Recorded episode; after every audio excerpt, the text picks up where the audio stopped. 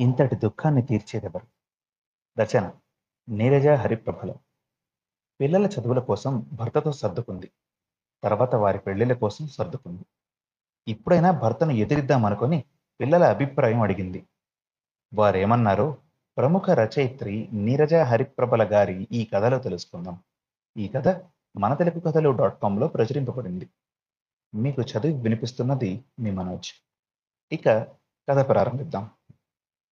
ఇద్దరు ఆడపిల్లల పెంపకము చదువులు వాళ్ళ ఉద్యోగాలు పెళ్ళిళ్ళు అయ్యాక సొంత ఇంటిలో భర్తతో ఉంటుంది దివ్య.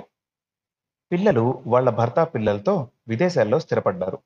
ఒక ప్రైవేట్ కంపెనీలో ఉద్యోగం చేసి రిటైర్ అయినాక విశ్రాంతిగా ఇంట్లోనే ఉంటాడు భర్త ప్రసాద్. రోజులాగానే ఇంటి పని వంట పని ముగించాక కాస్త విశ్రాంతిగా కూర్చొని తన పరిస్థితిని గురించి పునశ్చరణ చేస్తుంది దివ్య. ఉదయం కాన్ఫరెన్స్ కాల్లో పిల్లలు చెప్పిన మాటలు గుర్తొచ్చాయి. పిల్లల పెళ్ళిళ్ళు అయ్యి వెళ్ళాక మానసికంగా ఒంటరైపోయింది తాను. దానికి కారణం తనతో ఎప్పుడూ ముభావంగా ఉంటూ ఏదో ఒకటి సాధిస్తూ మానసికంగా శారీరకంగా హింస పెట్టే భర్త ప్రవర్తన.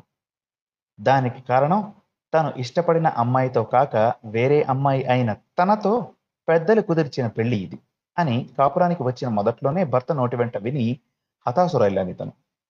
కోటి ఆశలతో అత్తవారింట్లో ఉమ్మడి కుటుంబంలోకి అడుగుపెట్టిన తనకు అత్తగారి కోరంటికం కట్టుబాట్లు ఆంక్షలు భర్త నిరాదరణ తోడికోడల నుంచి అడుగడుగున ఎన్నో అవమానాలు. దానికి కారణం భర్త అండలేకపోవడం. భర్తకు లోకువైతే ఊరంతటికీ లోకువే అన్న సామెత యథార్థం. అయినా ఇదే జీవితం అని ఎంతో ఓర్పు సహనంతో గడుపుతోందే గాని పెదవి విప్పి తన బాధలను ఏనాడు ఎవరికీ చెప్పుకోలేదు. చెబితే అందరికీ చులకనవుతాను పెద్దలంతా గతించినా తన బాధలు తీరలేదు సరికదా? గుంభనంగా ఉండే తన ప్రవర్తనను అలుసుగా తీసుకొని బాధపెట్టి సంతోషించడం మరీ ఎక్కువైంది భర్తకు. అలా బాధ పెడితే వదిలి వెళ్తాను అని ఆయన ధీమా. ఆ మాటే నిత్యం తారక మంత్రంలా ఆయన నోటి వెంట వింటుంది. పోని తన బాధలను ఆత్మీయురాలైన స్నేహితురాలతో పంచుకొని మనసు తేలిక చేసుకుందాం అనుకున్నా ఎవ్వరినీ దరిచేరనివ్వలేదు భర్త. ముప్పై ఐదు సంవత్సరాల వైవాహిక జీవితంలో ఆయన ప్రవర్తన అంతే అని మనసుకు సర్ది చెప్పుకున్నా ఈ నడి వయస్సులో ఆ బాధ బాగా తెలుస్తోంది. మనసును కృంగదీసి ప్రశాంతత లేకుండా చేస్తోంది.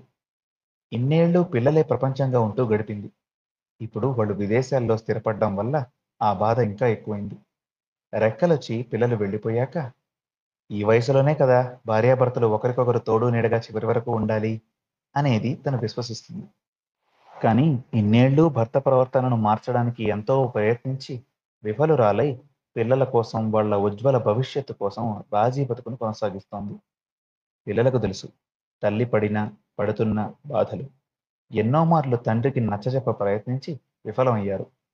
అత్తారింటికి వెళ్ళిన ఆడపిల్లలు అంతకన్నా వాళ్ళు ఏం చేయగలరు? ఎన్నో మార్లు తను వాళ్ళ వద్దకు వచ్చి ఉండమన్నారు. కానీ భర్తను వదిలేసిన స్త్రీకి ఈ సమాజంలో ఎంత విలువ ఉంటుందో తను లోకంలో చూస్తూనే ఉంది. రాను రాను తన పరిస్థితి మరీ దారుణంగా మారడంతో ఇప్పుడు ఇంకా తన గురించి బాగా తెలిసిన తన కన్నపిల్లలకు చెబుదామనుకొని కాన్ఫరెన్స్ కాల్ చేసి తన ప్రస్తుత పరిస్థితిని వివరించింది. విడిగా గాని ఏ ఆశ్రమంలో గాని ఉండి అనాథలకు సేవ చేయాలనే తన నిర్ణయాన్ని చెప్పి దానికి వాళ్ళ మద్దతు సహాయ సహకారాన్ని కోరింది. అందుకు వాళ్ళు అమ్మా నువ్వు మా వద్దకు వచ్చి ఉండమంటే ఉండవు. మీ పెళ్ళి మేం చేయలేదు. చూస్తూనే ఉన్నావుగా నాన్న మారరు. నిన్ను బాధపెట్టడమే ఆయన ధ్యేయంగా సంతోషంగా ఫీల్ అవుతున్నారు. కనుక ఇది నీ సమస్య. నువ్వే సాల్వ్ చేసుకోవాలి. కానీ ఒక్క షరదు. నువ్వు విడిగా ఉంటే మేము నిన్ను చూడడానికి కూడా రాము. మీరిద్దరూ ఒక్కచోట ఉంటేనే మాకు మా అత్తవారింట్లో గౌరవం మర్యాద. మేం కావాలా? లేక నువ్వు విడిగా ఉంటూ నీ సంతోషం కావాలా? తేల్చుకో. అన్న వాళ్ళ మాటలను విని హతాశురాలైంది. మనసంతా బాధతో నిండిపోయింది. ఇంతటి దుఃఖాన్ని తీర్చేదెవరు? తల్లిదండ్రులు గొడవ వచ్చి విడిపోతే ఆ ప్రభావం పిల్లల భవిష్యత్తుపై పడి వాళ్ళ బంగారు జీవితాలు దెబ్బతింటాయని. వాళ్ళకు మంచి సంబంధాలు వచ్చి వాళ్ళ కాపురాలు బాగుండాలనే కదా ఇన్నేళ్ళు ఇన్ని కష్టాలను తట్టుకుంది తను. పిల్లలే ప్రాణంగా బతికే తను ఇప్పుడు ఇంకా ఆ పిల్లలను దూరం చేసుకుని బతకలేదు. పైగా నడి వయస్సులో అందరూ ఎదుర్కొనే మెనోపాస్ మోకాళ్ళ సమస్యలు కూడా ఉన్నాయి. తన బాధలు ఎవరితో చెప్పేది కాదు. చెప్తే తీరేది కాదు. సగం జీవితం గడిచేపోయింది తన బాధలు కష్టాలు ఇంతే అని మనసుకు సర్ది చెప్పుకొని భర్తకు భోజనం వడ్డించడానికి లేచి వంటగదిలోకి వెళ్ళింది దివ్య. శుభం.